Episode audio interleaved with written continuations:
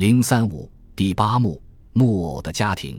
四十八小时以后，我们这个木偶剧的舞台上，在另外一种背景之下，又展开了另外一个新的阶段。这木偶剧的最初发展是在一个气作室内，现在我们的戏剧已演到最后两幕，这最后两个较紧张的局面也是发生在一间小小的气作室内。不过，这两间气作室的线条却有一些不同的地方。如果说前面说过的那间气作室具有一种严肃的格调，那么我们也可以说后面这一间气作室却有一点浪漫的气息。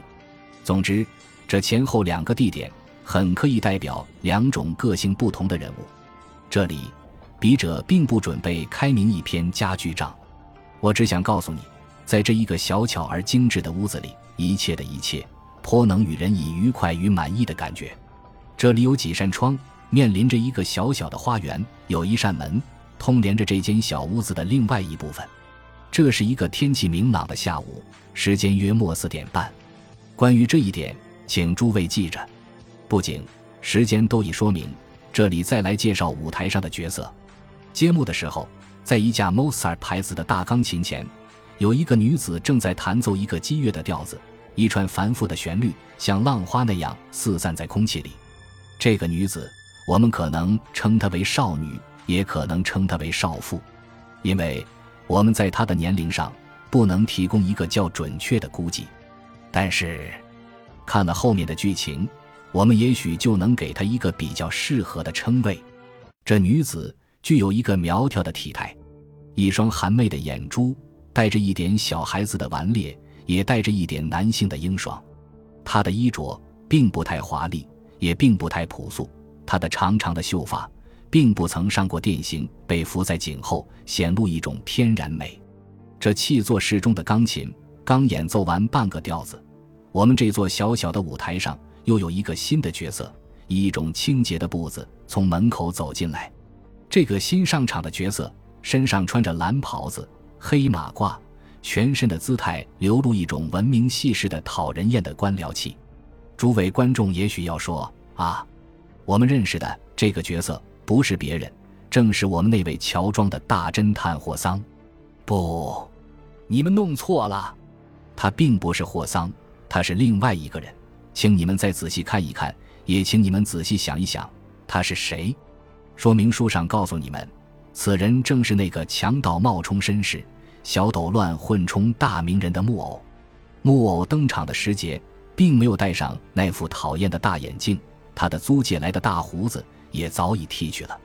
我们的木偶大约对于异性的心理相当的熟悉，因之他常常喜欢剃掉他的长短不同的胡子。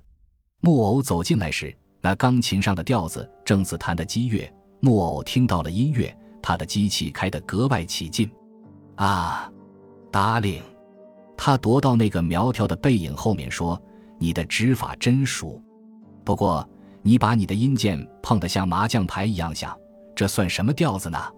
不懂音乐，请你不要瞎批评。”这女子止住着她的音符，并不回头。那么，请教请教好不好？这改装的年轻木偶走到那个女子背后，望了望那张摊在琴架上的五线谱，这样说：“这是一支最新流行的爵士。”你懂不懂？这女子伸着细指，继续按着他的音键。有没有一个侍者呢？木偶顽皮地说：“我想有了爵士，那是应该有一个侍者的。别瞎说！我劝你放弃了这个大呼小叫的爵士，还是弹弹你的什么古典派的调子，好听得多。像你这样的人，配听那种古典派的调子吗？”这女子仍旧没有回头。却朝着他的钢琴撇撇他的红嘴唇。我的本身就是一个古典派的典型，为什么不配听？这木偶一边说，一边负着手，在这个小小的屋子里踱着典型的方步。他的脸是一个文明系小生的脸，他的姿态却是一个文明系老生的姿态。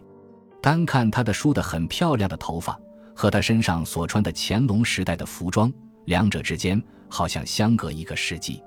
那个弹琴的女子在节奏略微顿挫的时候，听到了背后的难听的脚步声。她回过头来，向着年轻的木偶看看。她娇嗔地说：“为什么还不把这讨厌的衣服换下来？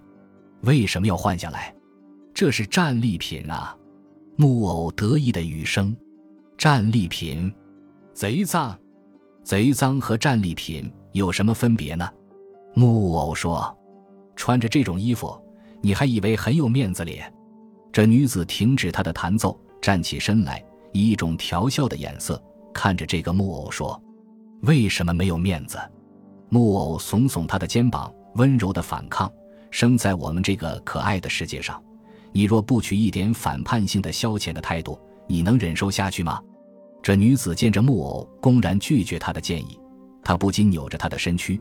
我不喜欢看你这种样子，我要你把这衣服换下来。说着，她又走向这木偶的高大的个子前，解开他的黑缎马褂上的玛瑙纽扣，说：“无论如何，达令，我不喜欢看你把这种窃盗招牌高挂在外边。”木偶轻轻握住他的手。把他推到一个椅子里坐下，他说：“慢一点，你听我说。”他自己也在对面一张小圈以内坐下来，然后他以一种顽皮的神情向着女子问：“我真有点不懂，整半个世界的人们都在做窃盗，你并不反对，单单反对我，这是什么理由？整半个世界的人们在做窃盗，我为什么没有看见？”这女子把一种迷惘的眼色。凝住在那张木头的面庞上，只见对面的木偶烧上一支烟，吸了几口。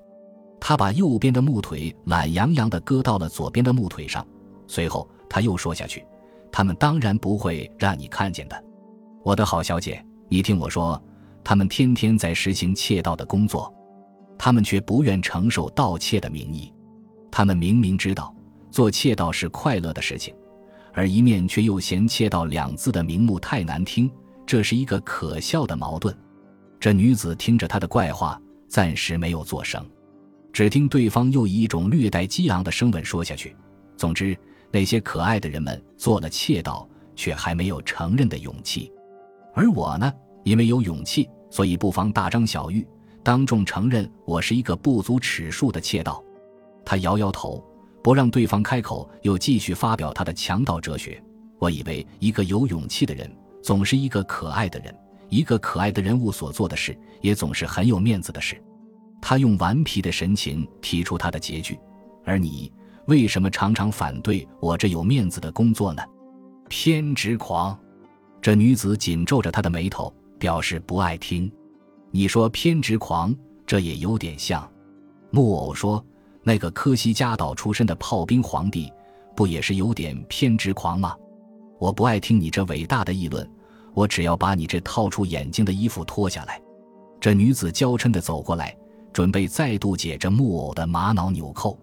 木偶急忙摇摇手，阻止对方温柔的攻势。他问：“小平呢？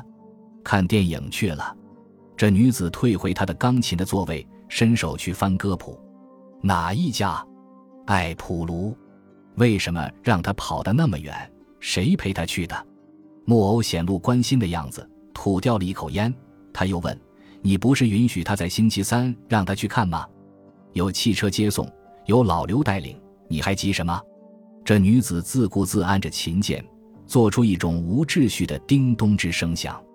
就在这个时候，有一个跳跳跃跃的脚步声，随着那钢琴上的声响，从门外跳进来。这脚声表示是一个小孩的步伐，这小小的角色还没有登场，一阵爸爸妈妈的呼声已先在门外送进来。进来的那个小孩跳跃到这女子的身前，把她的细软的头发在这女子身上摩擦了一下，他又旋转身子，跳跃到这木偶的身前，喊了一声“爸”。那个大号木偶把这小匹诺丘顺势抱到膝上，丢掉了烟尾，问：“为什么今天又去看电影？”今天提早换片子，你没有知道吗？这小匹诺丘以一种天真的眼光看看那个老木偶，他又摸摸他的脸。影戏好看吗？木偶问。好看。小木偶答。说时，他闪动了一下他的小眼珠，他像想起了什么似的说：“你说要把那个橱窗里的木人头送给我，为什么不？我一定给你。”木偶慈爱地说。几时呢？几时呢？小匹诺丘连连的问，以免连连揉擦着木偶的胸膛。这木偶似乎怕他的木头壳子里的机器被这小匹诺丘弄坏，他急忙捉住他的小手，说：“你别闹，现在你去问你的妈，已替你准备下了什么点心。”他把小匹诺丘从膝上轻轻放下来。本集播放完毕，感谢您的收听，喜欢请订阅加关注，主页有更多精彩内容。